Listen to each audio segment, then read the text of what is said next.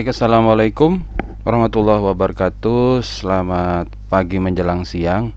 Waalaikumsalam warahmatullahi wabarakatuh. Waalaikumsalam warahmatullahi wabarakatuh. Mohon maaf atas keterlambatan kelas ini karena saya nggak sadar bahwa tadi malam proses update-nya sebetulnya sedang saya unduh. Tapi saya tidak pernah mematikan komputer. Jadi biasanya saya menutup layar.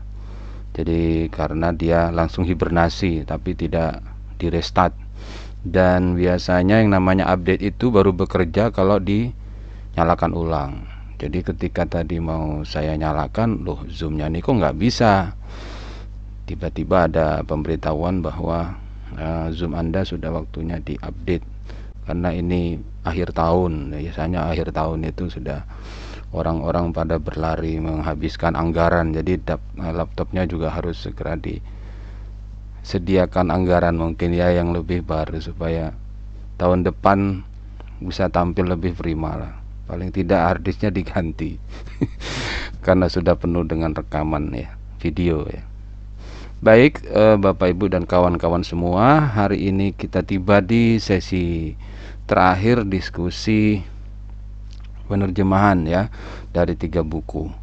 Hari ini kita akan menyimak presentasi Bu Emi dan Bu Fitri ya, Mbak Emi dan Mbak Fitri ya. Sudah siap dua-duanya? Siap, Pak. Baik. Kalau saya siap, saya saya persilahkan siapa yang lebih duluan. Silahkan mari kita simak bersama-sama mudah-mudahan dari sesi dari sesi ini kita mendapatkan banyak inspirasi dan pelajaran terutama tentang analisis wacana ya yang karena meskipun ini bicara tentang big data uh, eh, sebetulnya big data di sini dibicarakan dengan analisis wacana.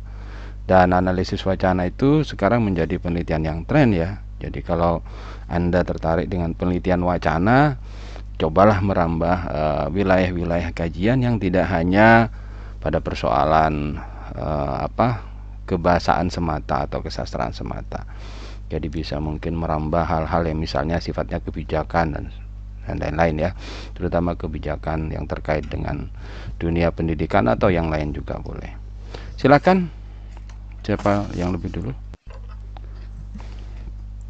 Mohon izin bapak ya untuk silakan. membagikan materi pelajaran ya silakan bu. Baik apakah sudah terlihat bapak dan ibu? sudah terlihat? Ibu bisa ditampilkan penuh itu ada gambar gelas di dekatnya 80% itu diklik ikon gelas di bawah pojok kanan pojok kanan bawah ya. Di pojok kanan bawah itu ada gambar gelas seperti gelas itu ya. Di dekatnya 80% itu diklik saja. Ya. Oh bukan. Maksud saya yang yang yang ini Bu. Yang ada gambar gelas di di sebelahnya 150 itu loh. Nah itu ada 150 persen itu kan ada warna gelas tuh. Itu ditekan ya. Nah itu.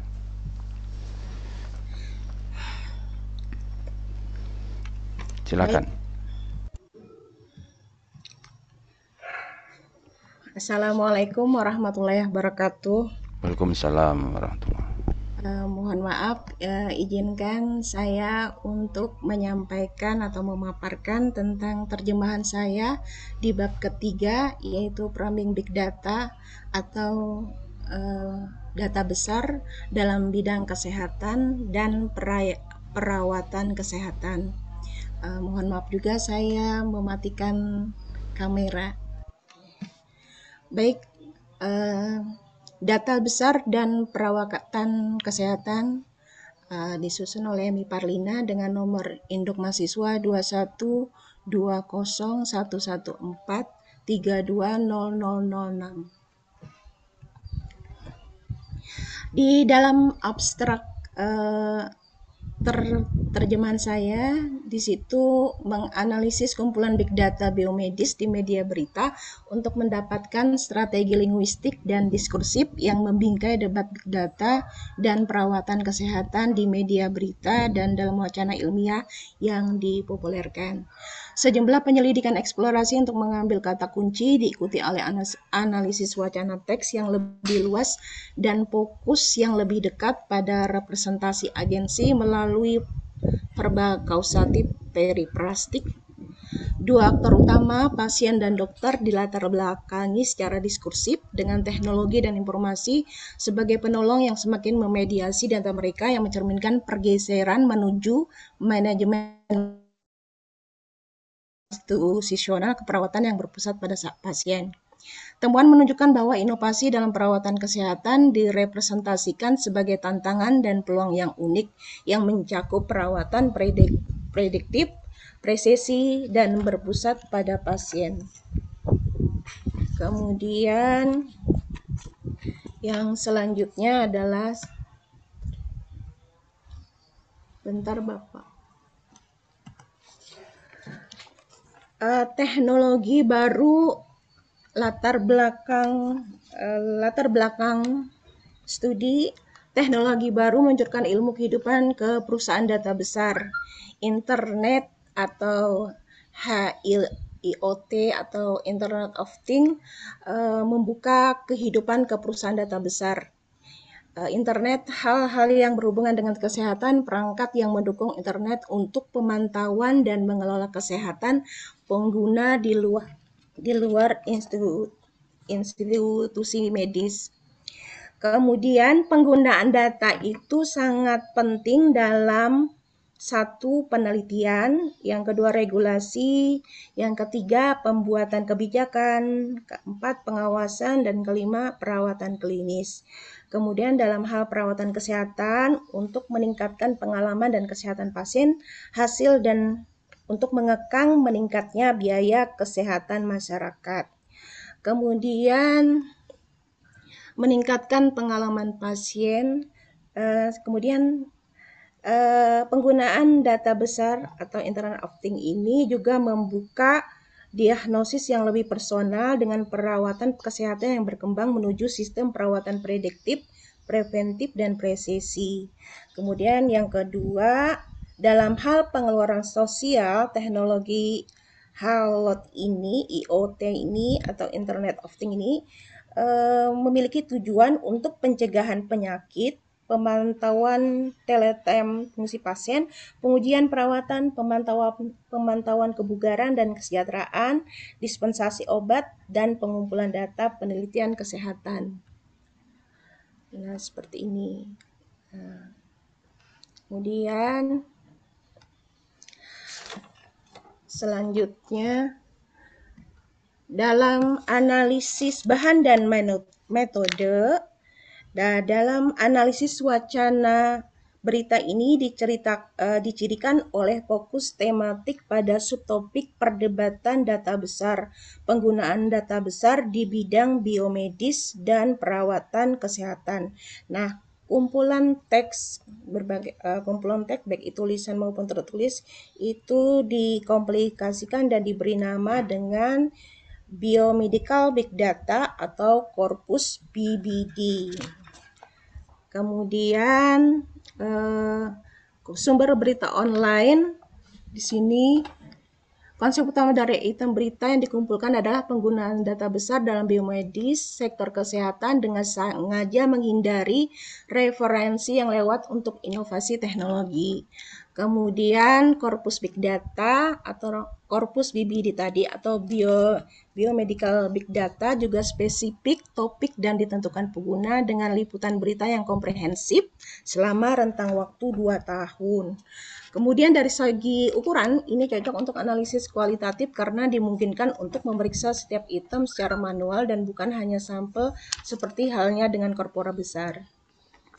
Kemudian metodologi dari uh, data big data ini adalah Corpus Assisted Discourse, Discourse Studies atau CA, CADS dengan Skate Engine versi terbaru sebagai perangkat lunak untuk korpus linguistik.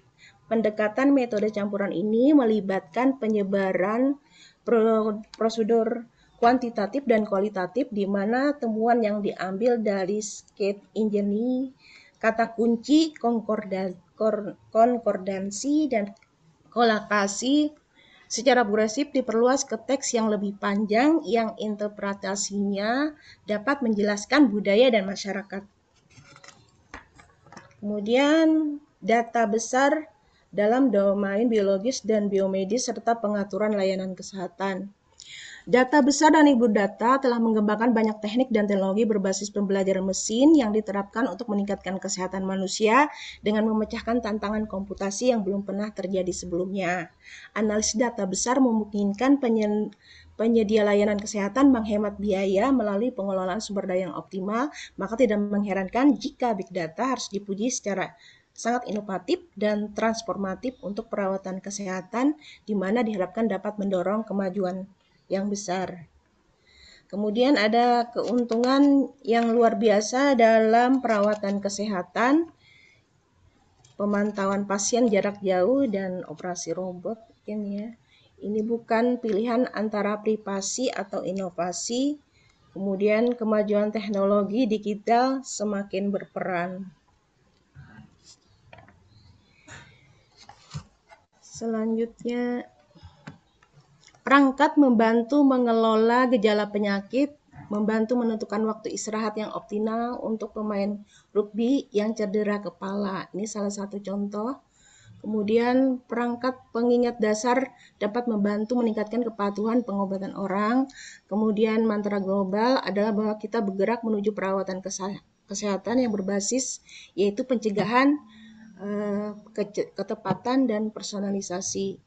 Kemudian teknologi genomik dapat membantu dokter mendiagnosis penyakit genetik lebih cepat. Ekosistem yang berkembang dari teknologi kesehatan terhubung seperti perangkat yang dapat dikenakan, telehealth, kecerdasan buatan, dan realitas virtual. Trust ini adalah uh, satu sistem ya, oh apa data untuk menguji teknologi yang dapat dipakai untuk memungkinkan pasien melakukan tes jalan kaki di rumah. Kemampuan komputer untuk menemukan anomali dalam data dapat membantu dokter mengidentifikasi tanda dan gejala yang tidak biasa pada pasien dengan lebih baik. Fungsi inti tetrak membantu orang memantau meningkatkan kebiasaan kesehatan melalui pelacakan data. Dalam beberapa tahun, database jutaan data DNA pasien atau informasi klinis diharapkan memainkan peran yang jauh lebih besar dalam membantu dokter mendiagnosis penyakit. Nah, Microsoft mengembangkan platform untuk memungkinkan pusat medis membuat asisten virtual untuk pasien. Uh, catatan dari terjemahan ini yaitu penggunaan data besar dalam perawatan kesehatan direpresentasikan sebagai peluang sehubungan dengan kausalitas, aksesibilitas,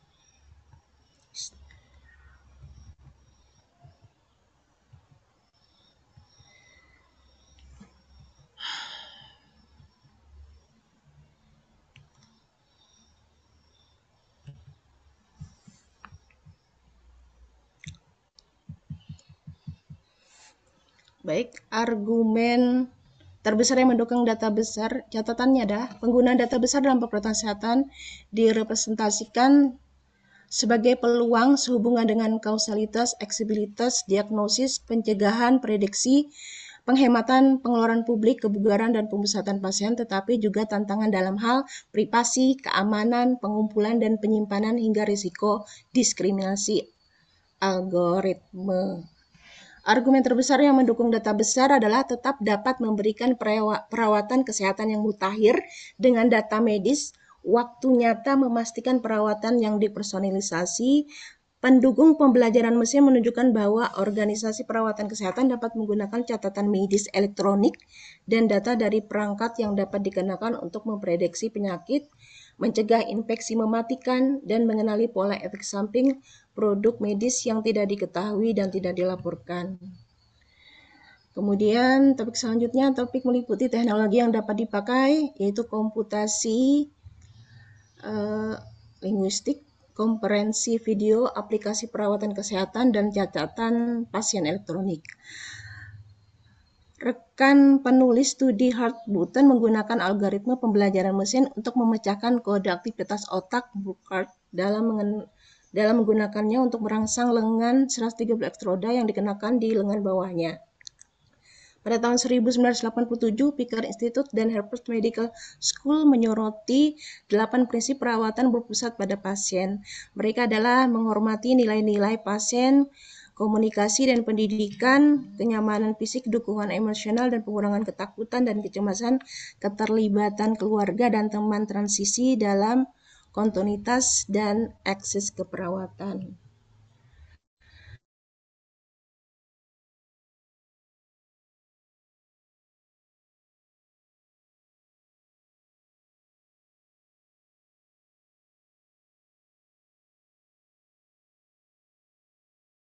Pasien menghasilkan pedoman dan wawasan yang dapat ditindaklanjuti dalam kesehatan masyarakat. Kemudian pengobatan presesi Pembelajaran musik menjelaskan cara kerja otak manusia dengan hasil kesehatan yang luar biasa seperti peningkatan pemulihan kesehatan saraf melalui neurobiologis, pelatihan antarmuka saraf dan neurohabilitas dan penerapan teknologi bantuan neurobonik dan robot untuk memperbaiki dan mengganti sistem saraf yang terganggu. Demikianlah yang dapat saya sampaikan dalam terjemahan saya. Mohon maaf Bapak apabila ada kekurangan dalam terjemahan saya ini saya akhiri dengan mengucapkan alhamdulillahirabbil alamin. Assalamualaikum warahmatullahi wabarakatuh. Waalaikumsalam. Warahmatullahi wabarakatuh. Uh, saya sebelum lanjut ke ke Mbak Fitri ya, ya Fitri Sabana ya. Saya mau konfirmasi dulu ke Bu Emi, apakah memang terjemahan yang dikirim lewat Google Classroom itu belum tuntas ya. Di di file yang saya terima hanya 8 halaman ya. Uh, mikrofonnya masih dimatikan Bu Emi?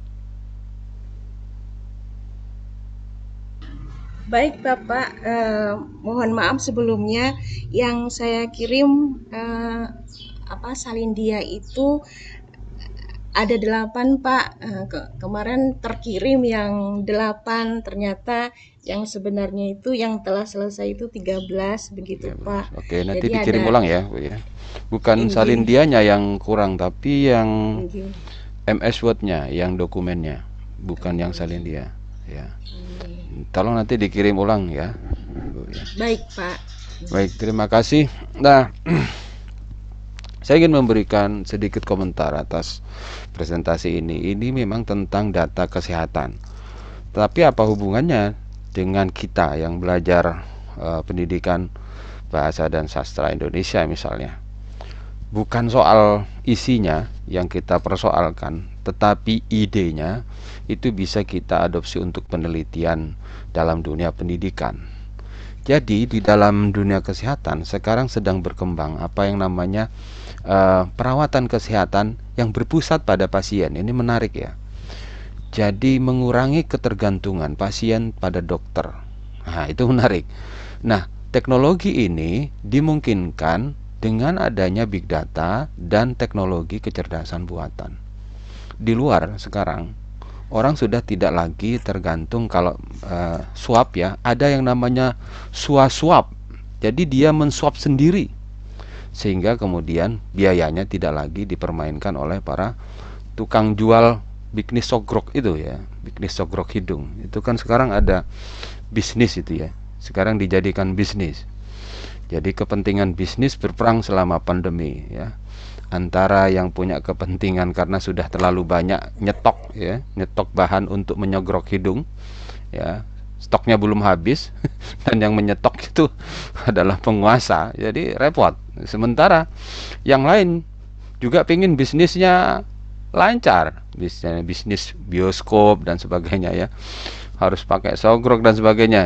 Nah ini kan di sini ada pertarungan yang Eh, nggak selesai. Nah, di luar itu ada yang menarik. Jadi swab tidak lagi di, dilakukan oleh tenaga medis, tapi swab bisa dilakukan sendiri oleh si pasien.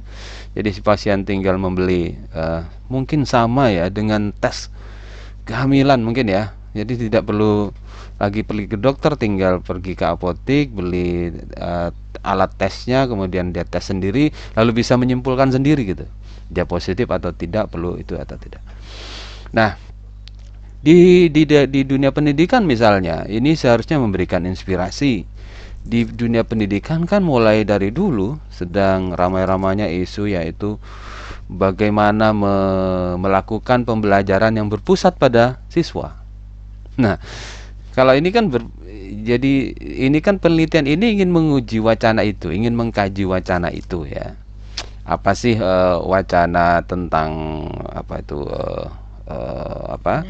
Di, di dia di analisis wacana yang ada di di media massa ya. Jadi di media massa itu sudah ada serangkaian data lalu mereka kumpulkan tetapi mereka juga uh, tidak mengumpulkan semua data jadi dia fokus pada persoalan-persoalan tertentu. Nah, ini saya kira uh, cara menelitinya, cara menuangkan hasil penelitiannya ke dalam satu artikel ya misalnya, kemudian artikel itu bisa jadi suatu bab, ini bisa kita pelajari. Misal bagaimana cara penelitian ini menyusun abstrak misalnya. Coba Anda lihat abstraknya ya abstraknya itu sangat sederhana jelas jadi dia hanya menjelaskan ini mau apa lalu kemudian bagaimana cara memperolehnya lalu kemudian uh, temuannya apa itu tampak jelas pada abstrak ya jadi kalau kita lihat di terjemahannya Bu Emi itu ya itu jelas abstraknya apa ya.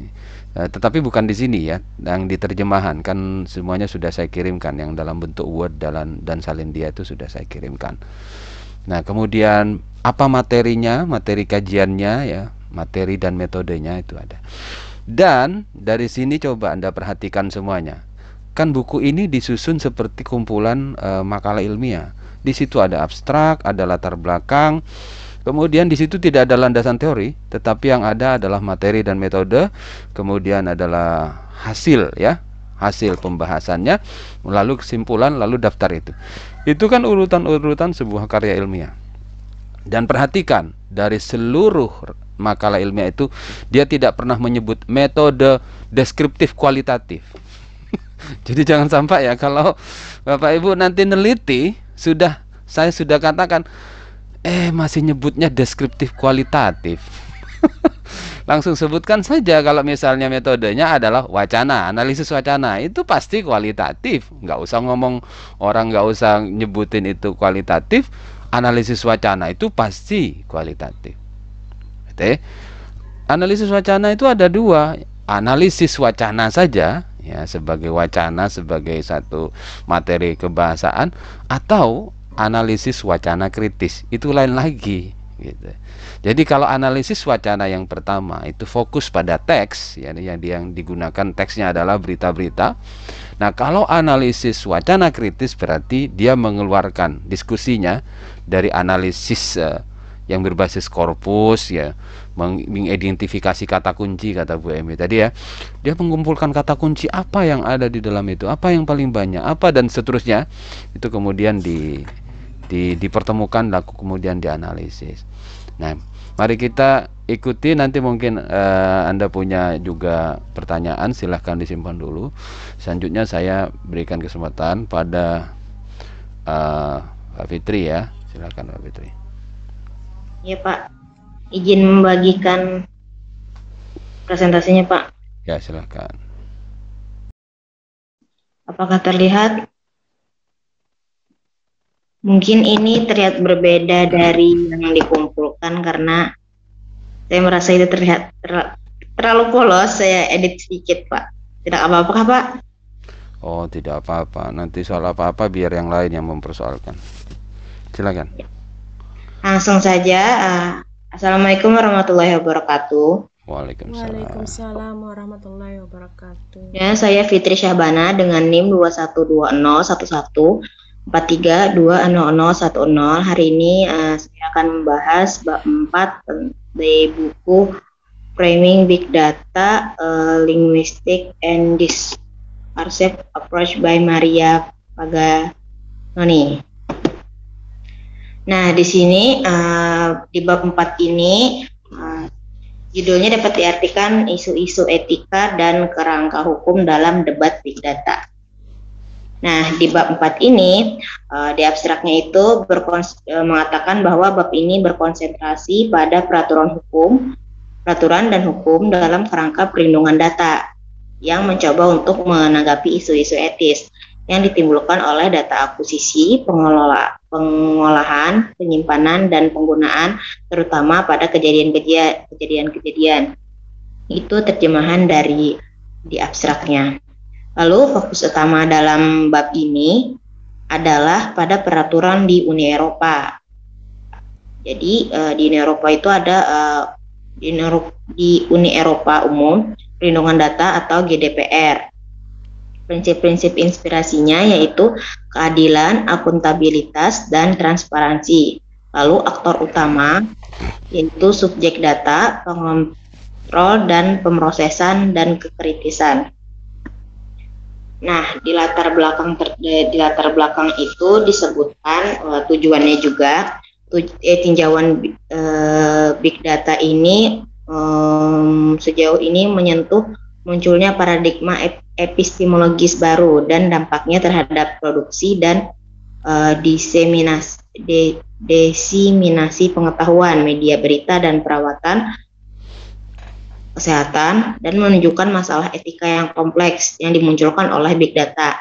Nah, ilmu big data ini memberikan peluang besar untuk meningkatkan kehidupan pribadi dan publik serta lingkungan sekitar kita. Yang uh, contohnya seperti pengembangan kota pintar atau masalah-masalah tentang lingkungan. Lalu uh, pertama-tama bisa dikatakan big data ini adalah data tempat pertama atau data pusat lah Nah, yang di situ ada undang-undang terkait yang berkembang dari undang-undang privasi data dan undang-undang perlindungan data. Yang di mana itu disebutkan tadi oleh uh, Van Dorsen dan Mosberger Berger 2018. Yang di mana uh, undang-undang privasi data dan perlindungan data ini yang ada telah berusaha untuk mengatasi atau adanya penyebab dari kesenjangan digital atau distribusi pengetahuan, akses dan kekuasaan yang tidak merata, misalnya izin di telepon di ponsel kita yang seperti itu, undang-undang privasi dan perlindungan data. Lalu ada kasus di uh, Amerika, per, di situ adanya perdebatan privasi dan transatlantik antara Amerika Serikat dan Eropa mengenai mengenai bentuk perlindungan mana yang harus diberikan pada data yang berkaitan dengan orang. Karena privasi data telah berkembang sangat berbeda. Karena e, hal itu disebabkan oleh kemajuan ilmu teknologi. Nah, lalu ada kasus selanjutnya di Uni, di Uni Eropa di mana undang-undang perlindungan data itu lebih ketat dan jauh lebih luas dikarenakan berbagai alasan yang yang berakar dari sejarah politik. Uh, dulu uh, disebutkan bahwa eh, negara-negara uh, anggota dari Uni Eropa memiliki pengalaman historis dan bersifat kontemporer yang berbeda dengan uh, hal pengumpulan data. Jadi hal itu mengakibatkan undang-undang tadi atau undang-undang perlindungan data itu sangat kompleks sifatnya sangat kompleks gitu. Lalu ada di Australia, di situ Australia mengatakan di negara Australia uh, undang-undang privasi ini lebih ketat. Karena apa? Karena masalah privasi dan sisi sebaliknya, lalu keamanan data telah keluar dari ranah Departemen TI untuk muncul sebagai masalah geopolitik. Berarti ini sudah dalam tahapan uh, masuk ke kancah uh, politik. Nah, di seluruh dunia pun uh, ada beberapa upaya nih untuk menerapkan keamanan cyber atau uh, keamanan privasi data tadi. Uh, dan ada di beberapa negara, contohnya itu ada di Brazil. Nah, Brazil ini secara lokal itu menyaring dan membatasi akses web yang sebagaimana uh, model perlawanan terhadap pelanggaran yang meningkat dari lembaga pemerintahan uh, perusahaan dan perusahaan terhadap privasi pengguna internet. Nah, um, bat, Brazil ini menyebutnya Guardian sebagai balkanisasi internet atau kayak seperti antivirus lah, pelindung untuk akses web-web seperti itu atau mode mode perlawanannya itu. Lalu masih di latar belakang di Inggris Raya undang Undang-Undang Perlindungan Data ini mulai disetujui di tahun uh, 1998 yang di mana di situ undang undang-undang ini mulai diperbincangkan gitu dan tapi sejak 23 Mei 2018 undang-undang itu diperbaharui lagi menjadi undang-undang privasi. Jadi undang-undang perlindungan data pasca Berkrit DPA 2018. Jadi namanya diubah dan diperbaharui menjadi undang-undang privasi. Nah, e, hal itu kenapa diubah? Karena untuk menanggapi kerangka peraturan Uni Eropa yang baru dan menangani masalah-masalah khusus e, untuk hukum domestik Inggris Raya. Contohnya itu seperti pemrosesan data dalam imigrasi, lalu untuk untuk untuk keamanan nasional, untuk penegakan hukum pidana, lalu untuk wewenang e, menegakkan wewenang di kantor Komisaris Informasi Inggris. Nah, selanjutnya di ta, pada tahun 1981 ada terjadi konvensi 108 Dewan Eropa yang di mana di konvensi itu meresmikan undang-undang perlindungan data dan menjadikan hak privasi sebagai keharusan hukum di tingkat internasional dan menetapkan ketentuan tentang aliran data lintas batas. Yang di mana di situ uh, di tahun 1981 Eropa Dewan Eropa mulai meresmikan undang-undang perlindungan data. Nah dan di tahun 1995 um, Uni Eropa mengadopsi petunjuk perlindungan data yang mana dia mengadopsi petunjuk uh, ini di, untuk menanggapi perkembangan teknologi dan memperkenalkan serangkaian definisi baru seperti pemrosesan data pribadi yang sensitif dan persetujuan. Nah, di tahun 2004 uh, eh, European Data Protection Supervisor (IDPS) didirikan uh, otoritasnya untuk melindungi data yang bertugas dan memastikan bahwa lembaga, badan, dan lembaga yang lain menghormati hak privasi atas pemrosesan data pribadi. Nah, lalu uh, selanjutnya karena penggabungan progresif tadi, uh, hak asasi manusia juga ke dalam hukum di Uni Eropa telah terjadi uh, adopsi tadi karena adanya perjanjian Lisbon di tahun 2009 di mana dari perjanjian tersebut uh, menghasilkan pasal. Jadi di sini ada berdasarkan pasal 8 Piagam Hak-Hak Dasar Uni Eropa tahun 2012, perlindungan data telah ditetapkan sebagai hak yang berdiri sendiri mencakup pemrosesan yang adil. Tujuan tertentu, persetujuan atau dasar sah lainnya, hak akses, hak untuk perbaikan dan hak kontrol oleh uh, otoritas independen. Kenapa? Ada uh, hak kontrol oleh otoritas independen itu misalnya te, terjadi penyalahgunaan data dan orang itu tidak mengetahui bahwa datanya itu disalahgunakan. Jadi otoritas uh, independen atau pem, pihak pemerintah atau pihak kepolisian bisa membuka big data tadi untuk kasus-kasus tertentu.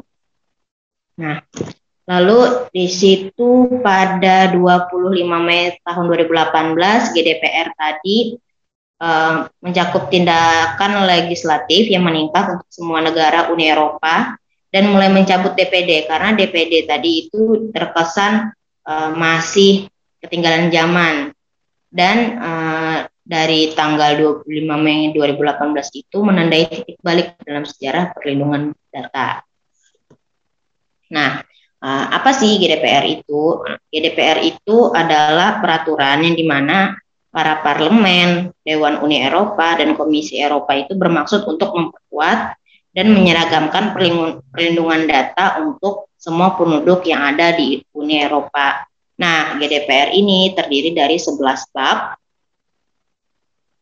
99 eh, pasal, dan 173 resital yang di mana uh, uh, hal tersebut untuk menambahkan informasi kontekstual ke pasal yang penting untuk penerapan praktis dalam peraturan big data. Nah, dan ini uh, ada disebutkan di, di pasal 3.1 dan 3.3 di mana terlepas dari apakah pemrosesan itu terjadi di union atau tidak dan di mana pun hukum negara anggota berlaku berdasarkan hukum internasional publik. Nah, uh, ini secara eksklusif tidak secara eksklusif ditunjukkan untuk warga negara Eropa saja dan tidak menekankan gagasan-gagasan kebangsaan dan tempat tinggal demi perlindungan hak dasar seperti yang dinyatakan uh, di pasal tersebut tadi atau dinyatakan oleh hukum Eropa, ya, Uni Eropa seperti itu. Nah, lalu di tahun 1995 kan internet dan ponsel masih dalam tahap baru lahir. Nah, big data sama sekali bukan masalah saat itu dan tidak ada dalam kerangka naratif baru-baru ini menurut di 2017 di halaman 78.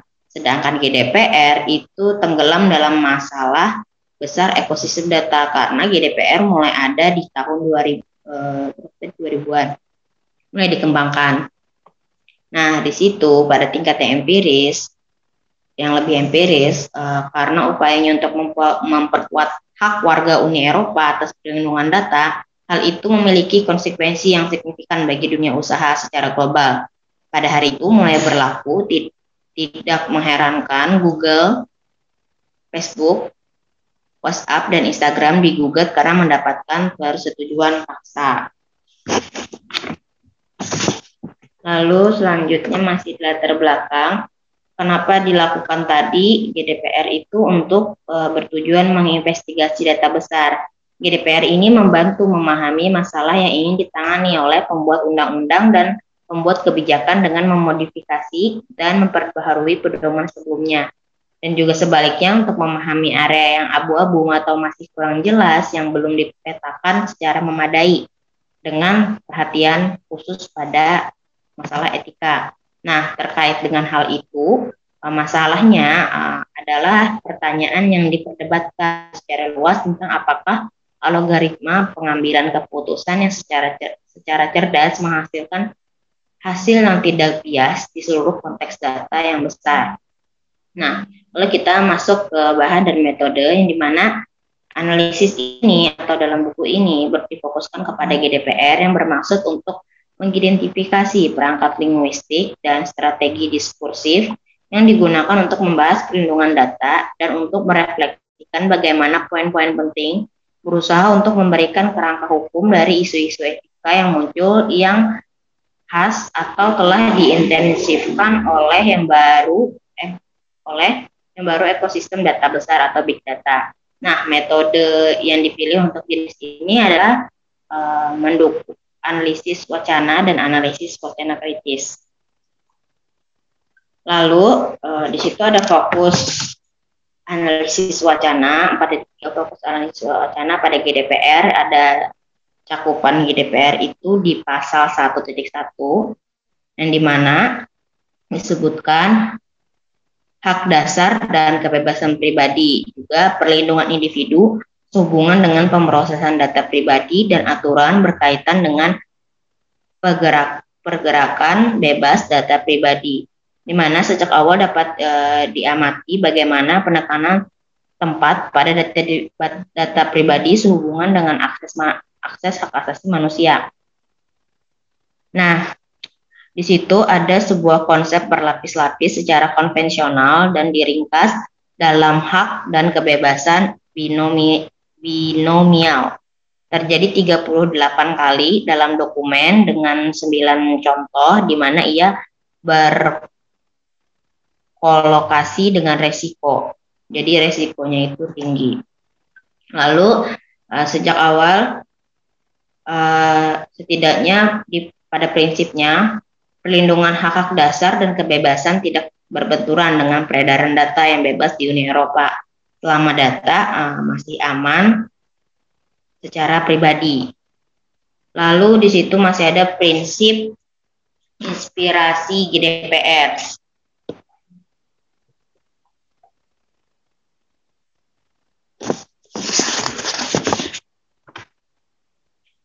Salah satu hak dasar yang dilindungi oleh peraturan dan yang ditetapkan sebagai hak yang berdiri sendiri adalah pasal 8 Piagam Hak-Hak Mendasar 2012 dari Uni Eropa yang saya bahas sebelumnya tadi.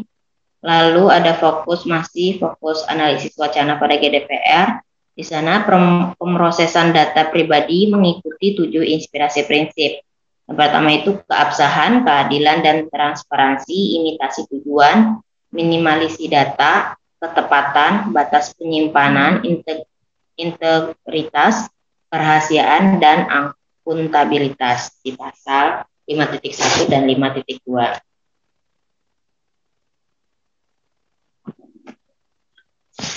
Nah, lalu ada hak subjek data. Hak informasi tentang pemrosesan data itu ada di pasal 13 dan 14. Hak akses itu ada di pasal 15. Hak untuk memperbaiki ada di pasal 16. Hak untuk menghapus ada di pasal 17. Hak untuk membatasi pemrosesan ada di pasal 18. Hak untuk untuk portabilitas data ada di pasal 20 hak untuk menolak itu ada di pasal 21 hak um, dan hak untuk tidak tunduk pada keputusan yang hanya didasarkan pada pemrosesan otomatis termasuk pembuatan profil itu ada di pasal 22.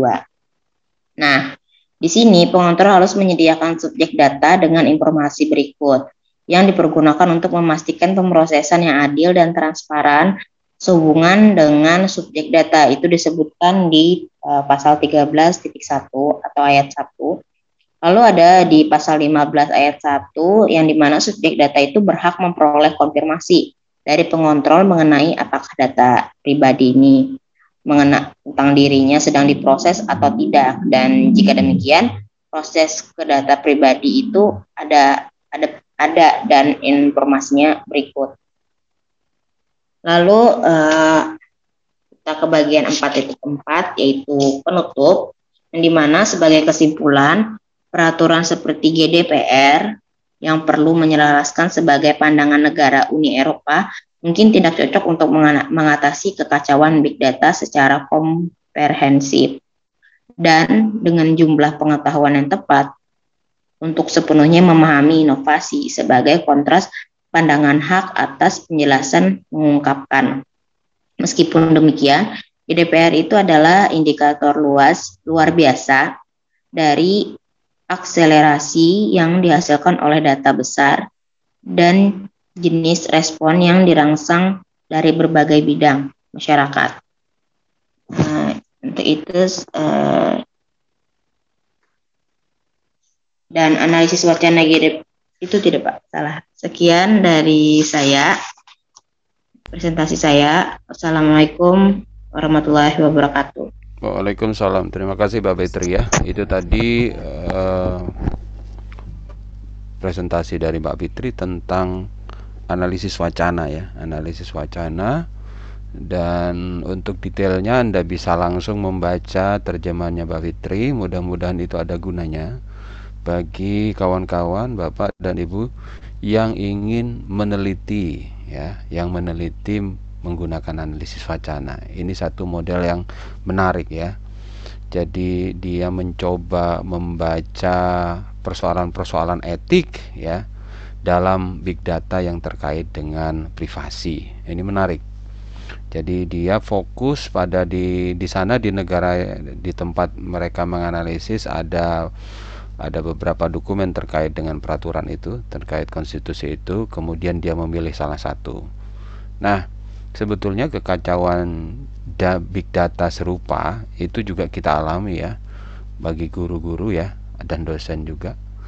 Dosen itu sekarang lagi puyeng kepalanya karena katanya terlalu banyak aplikasi. Ini kok makin ke belakang, makin digitalisasi kok makin ruwet ya setiap rezim membuat aplikasi sendiri yang harus diisi bolak-balik dengan data yang sama dan di situ ada sebetulnya ada data-data pribadi yang sebetulnya setiap orang punya hak untuk menolak berdasarkan undang-undang. Kita juga sudah punya undang-undang serupa. Di kita juga punya undang-undang tentang privasi data.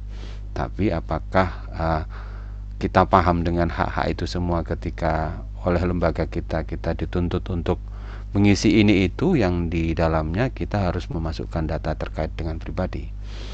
Uh, sejatinya yang namanya data, data pribadi itu adalah hak kita dan kita sebetulnya punya hak menolak untuk itu.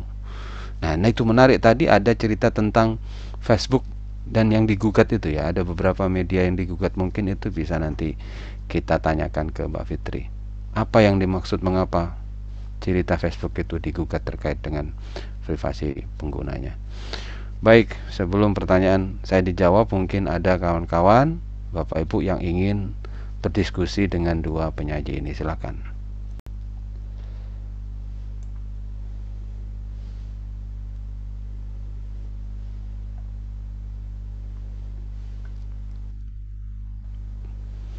Sambil menunggu mungkin uh, Mbak Fitri bisa menjawab pertanyaan saya ya tentang digugat tadi kak Pak? Iya, iya. Setahu saya Pak, uh, Facebook itu pernah digugat karena uh, kebocoran data Pak, waktu pemilihan presiden di Amerika kalau tidak salah. Jadi data-data pengguna Facebook itu dibocorkan oleh entah itu pegawainya Facebook atau orang yang bekerja di Facebook itu membocorkan data untuk keperluan uh, pemerintahan atau keperluan pribadi suatu partai seperti itu Pak setahu saya. Itu saja Pak karena digugat karena itu. Dan ada di tahun kalau tidak salah di tahun 2013 itu digugat karena orang ada yang pakai foto profil palsu Pak menipu penipuan Pak. Itu mm-hmm. tahu saya. Oke. Okay. foto profil palsu itu bisa dituntut ya bukan hanya sekedar dilaporkan ke Facebook bahwa itu penyalahgunaan ya Pak identitas uh, ya? mm -mm, identitas. Nggak tahu kalau di sini. Apa itu bisa dituntut juga ya? Itu kasusnya di saya lupa di negara mana Pak. Hmm. uh, jadi uh, ada seorang pria itu meng menggunakan foto perempuan dan dia mengaku uh, sebagai perempuan di foto profilnya itu di akun Facebooknya itu. Hmm yang di mana dia itu uh, karena foto profilnya ini ada orang aslinya, ada manusia aslinya, jadi dia merasa bahwa itu kan bukan saya yang mm-hmm. merasa tertipu kan Anda seperti itu kan. Jadi malah orang yang dikirimi pesan oleh orang yang menggunakan foto profil perempuan ini tadi jadi merasa dirugikan seperti itu Pak dan dia malah menjadi uh, bingung kenapa ada wajah saya di uh, Facebook tersebut padahal saya tidak menggunakan Facebook seperti itu. Ada kasusnya, Pak. Dan ada juga sampai yang kasusnya itu, Pak, dia menipu uh, seorang perempuan dan perempuan itu di apa sih dibunuh, Pak. Ada juga yang seperti itu. Iya. Yeah. Dengan yeah. profil palsu, Pak. Iya, saya nggak tahu ya kalau di dalam Undang-Undang Perlindungan privasi di Indonesia apa ada seperti itu? Karena di Indonesia itu banyak sekali ya orang menyalahgunakan identitas orang lain untuk menipu. Misalnya dia tiba-tiba pakai saya pakai wajah saya digunakan pada WA lalu menghubungi Pak Fitri minta sejumlah uang gitu ya. Nah atau di Facebook juga sering kali. Nah di dalam di dalam persoalan big data sebetulnya masalah ini kan sudah ada seharusnya ada di Indonesia sudah ada undang-undangnya. Tapi itu berkali-kali berulang dan tidak pernah menjadi persoalan. Gitu. Mestinya itu kan jadi persoalan. Paling tidak ditangkap. Nah itu soal lain ya. Yang menarik di dalam tulisan ini adalah soal metode penelitiannya. Gitu. Di situ kan pakai metode apa itu? Analisis apa itu? Ada tadi ada sempat ada kata kunci analisis ada kolokasi ada leksikal ya ada analisis leksikal gitu ya. Nah Nah itu menarik dan tujuannya itu sudah bisa terbaca di abstrak penelitian ini ya bahwa kita sebetulnya juga bisa melaksanakan melakukan penelitian sejenis itu. Jadi kalau menganalisis wacana, cobalah analisis wacana yang model-model seperti ini yang langsung menyentuh aspek kehidupan misal ya. Sekarang kita punya banyak data loh tentang merdeka apa? Merdeka belajar atau guru penggerak. Sebetulnya wacana guru penggerak ini ke mana arahnya? Jangan-jangan guru penggerak itu sudah lama, bukan sesuatu itu yang baru, tetapi kan asumsi-asumsi ini kan perlu diteliti dan jawabannya adalah penelitian dengan analisis wacana. Nah, dengan menggunakan berbagai macam data yang tersedia, tersedia tentang guru penggerak lalu membandingkannya dengan apa mungkin kebijakan lain dengan pemerintahan sebelumnya, kita bisa memastikan loh ternyata wacana guru penggerak ini bullshit saja, omong kosong saja misalnya. Itu hanya bisa dimantapkan kalau kita melakukan analisis wacana gitu. Nah, kalau kita menganalisis wacana itu model-model yang seperti ini ya. Tetapi bukan seperti itu tadi ya bahasanya bukan untuk meng, me, me, me, apa kalau kesimpulan alam ilmi kesimpulan ilmiah kan tidak begitu. Bahwa ini omong kosong tidak. Pasti ada sesuatu yang sama sekali tidak baru tapi pada ada satu yang ada sesuatu yang baru yang ditawarkan oleh satu sebuah wacana baru. Nah ini uh, diskusi kita tentang kesehatan dan uh, perlindungan, perlindungan diri tentang big data. Ini yang menarik bukan soal big datanya ya. Big data itu sebagai data dalam perspektif baru itu juga perlu dirambah oleh penelitian-penelitian baru. Jadi kalau kita mau meneliti, cobalah sekali-kali merambah soal menggunakan big data. Big data misalnya dalam apa? Dalam dunia pendidikan misalnya. Bagaimana wacana tentang wacana tentang apa pendidikan pembelajaran yang berpusat pada siswa. Bagaimana sih persoalan ini di di di dalam lalu lintas perbincangan uh, big data yang ada sekarang ini seperti apa? Atau misalnya apa merdeka belajar ya merdeka belajar itu kan sedang baru atau guru penggerak itu kan sebuah wacana ya ini wacana apa sebetulnya orang hanya mewakili memahaminya sepotong-sepotong ya uh, dengan analisis wacana yang komprehensif kita bisa terbantukan. Nah, jadi kalau kita mau membuat uh, apa merambah analisis wacana jangan melulu lah seperti yang dulu-dulu misalnya analisis wacana puisi gitu ya ya ya udah itu kayaknya udah jenuh ya yang yang baru-baru ini juga perlu direspon atau misalnya analisis wacana tentang uh, apa uh, strategi bahasa tentang apa uh, pendidikan apa itu? Prokes misalnya ya. Itu seperti apa wacananya? Kalau kita kalau kita lihat korek-korek di dalam uh, big data yang ada akhir-akhir ini bagaimana? Baik uh, silahkan yang mau diskusi. Ada? Mudah-mudahan ada ya. Kalau tidak ada sambil menunggu saya ingin memperlihatkan terjemahan dari ini dulu ya. Dari eh Bentar, ini ini siapa ini? Tentang siapa ini? Oke okay, sorry.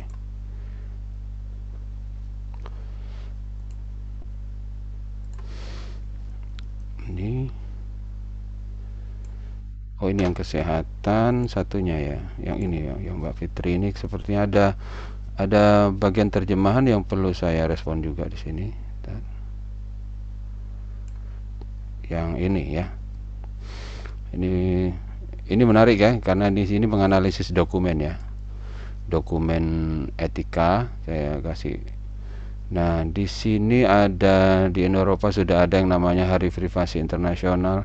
Nah ini ada satu terjemahan di sini. Di Amerika Serikat pelindungan data berada di bawah rubrik undang-undang privasi dan menurut nah ini loh apa di OPED baru-baru ini di New York Times. OPED ini apa ini? Di bahasa Inggrisnya itu Pak, Kiki terusnya Pak, jadi nggak berubah. Iya, apa kira-kira ini OPED?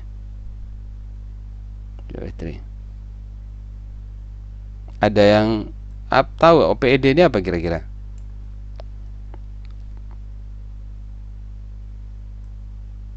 Ada yang tahu nggak? OPED.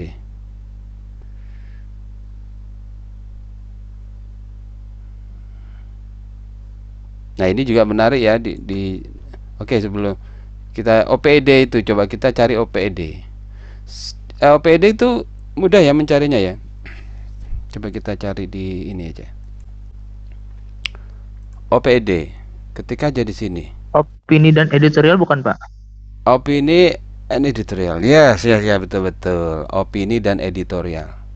Ya Pak itu Pak. Opini dan editorial ya ini halaman eh entah, entah dulu ya kita coba cek OP ED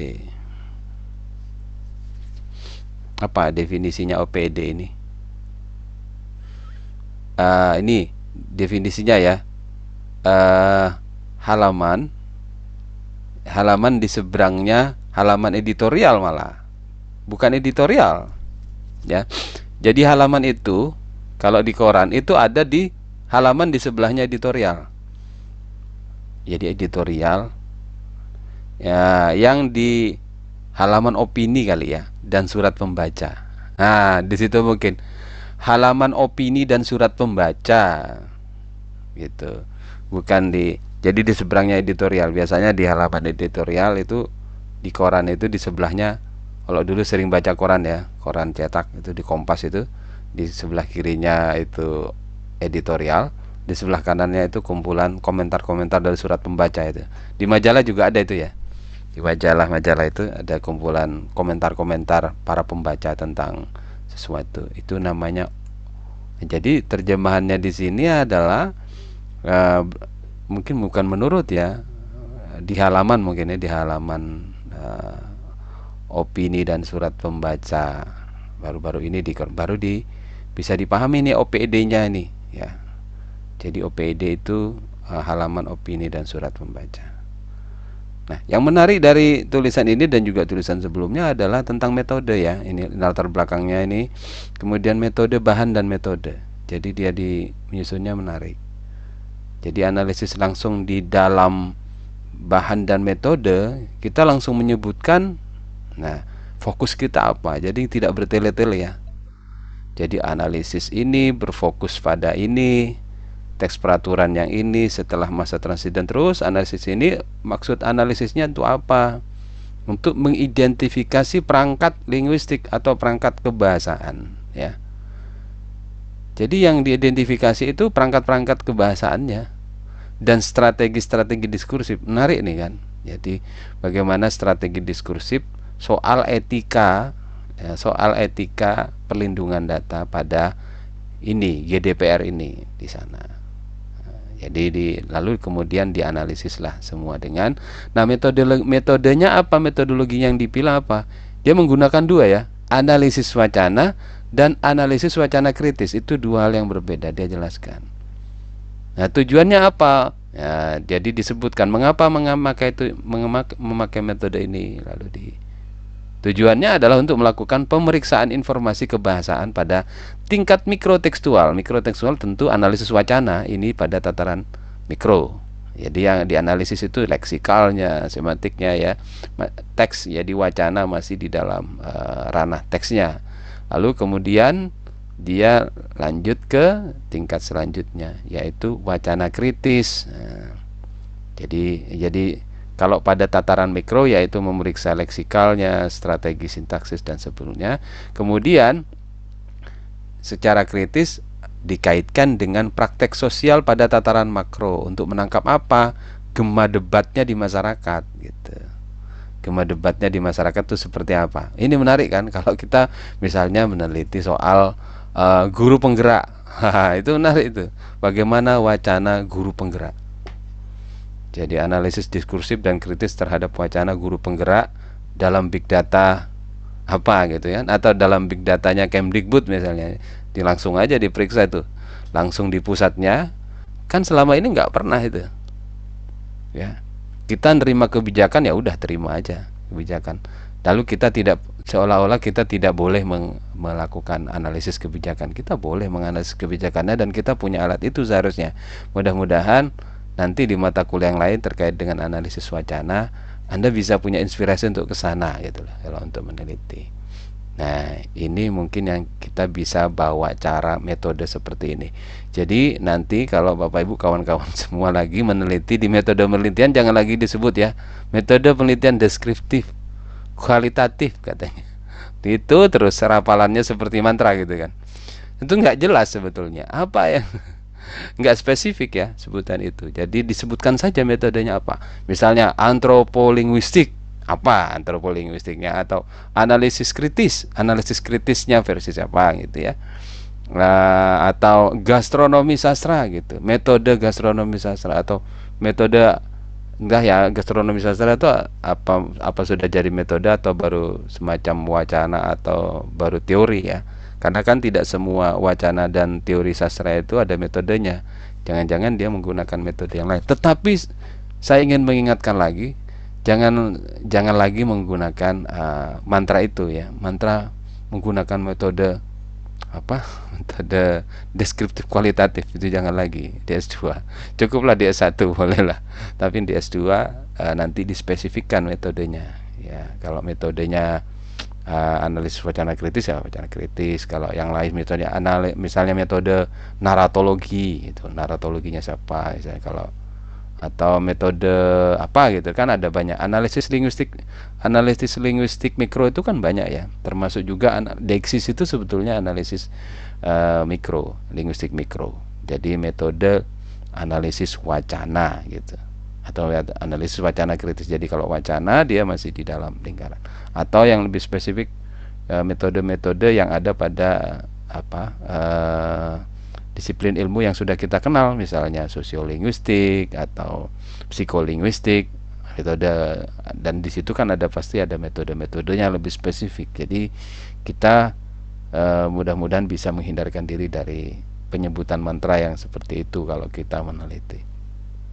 Baik uh, kita tidak akan mempersoalkan soal substansinya. Saya bisa memberikan sedikit-sedikit saja soal uh, apa penerjemahannya di sini. Saya kira penerjemahannya ini sudah relatif bagus karenanya isinya bisa kita pahami ya termasuk pada hal kesimpulannya apa hasil dari penelitian ini tapi kita belajar banyak dari apa yang sudah kita baca bukan hanya soal substansinya tapi kita bicara uh, belajar tentang bagaimana sebuah gagasan itu disampaikan. Dan kita juga di sini belajar menggunakan teknologi penerjemahan dengan menggunakan mesin.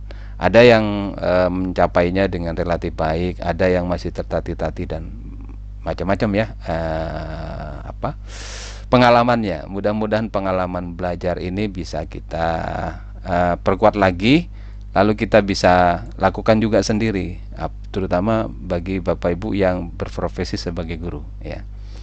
Nah termasuk bagaimana menggunakan Google Classroom gitu ya bagaimana menggunakan Zoom gitu. Itu adalah hal-hal yang bisa kita peroleh secara tidak langsung dari perkuliahan ini. Baik, ada tidak? Waktunya sudah habis ya. Terima kasih ya. Insya Allah ini sudah habis semuanya. Insya Allah terakhir kita masih punya berapa kali pertemuan ya? Satu atau dua ya? Satu. Satu kali lagi ya? Atau sudah habis? Dua Satu kali, kali? Pak. Dua kali ya? Iya. Oh baik. Dua kali itu dengan ujian akhir. Kalau di kalender akademik ujian akhirnya mulai 13 Desember, Pak. 13 Desember. Jadi kita masih punya Bentar, saya cek di sini. Uh, 13 Desember ya. Baik, kita punya waktu 27 dan 24 ya. Dua kali lagi ya. Baik. Insya Allah pada dua pertemuan terakhir kita akan diskusi tentang parafrase dan plagiarisme uh, kita kembali lagi mendapatkan tugas ya dia mm, ad, tapi ini teksnya lebih pendek daripada yang pertama. Kalau ini yang panjang tapi sendirian ini teksnya lebih pendek tapi berdua.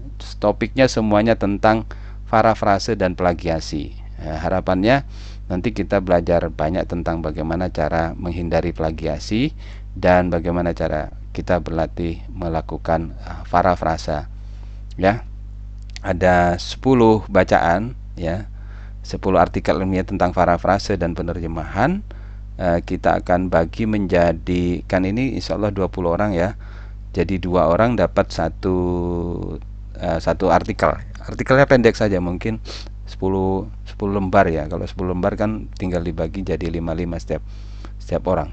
Uh, mudah-mudahan uh, terjemahan di sesi terakhir ini jauh lebih berkualitas dari yang pertama tapi memang eh, kualitas terjemahan itu sangat tergantung pada teks sumber ya. Dan teks sumber itu tidak semuanya bisa diatasi dengan mudah oleh setiap mesin ya. Karena eh, bagaimanapun yang namanya terjemahan adalah tetap seni tetap sebuah seni ya. Kalau kita tadi kita melihat beberapa terjemahan yang agak-agak keliru ya misalnya dari dua itu. Kita wajar saja nanti kita periksa ulang kemudian kita edit lagi. Misalnya karena karena mesin ya begitu mungkin mesinnya juga kecapean lalu kemudian terjemahannya salah-salah juga. Kemudian yang menerjemah ya percaya saja pada mesinnya. Tapi paling tidak kita akan dapat kita dapat tetap dapat apa dapat informasi yang berharga dari apa yang kita terjemahkan. Baik terima kasih. Sampai jumpa lagi minggu yang akan datang. Assalamualaikum warahmatullahi wabarakatuh Waalaikumsalam. Waalaikumsalam. Salam warahmatullahi wabarakatuh. Oke. Terima kasih Pak. Saya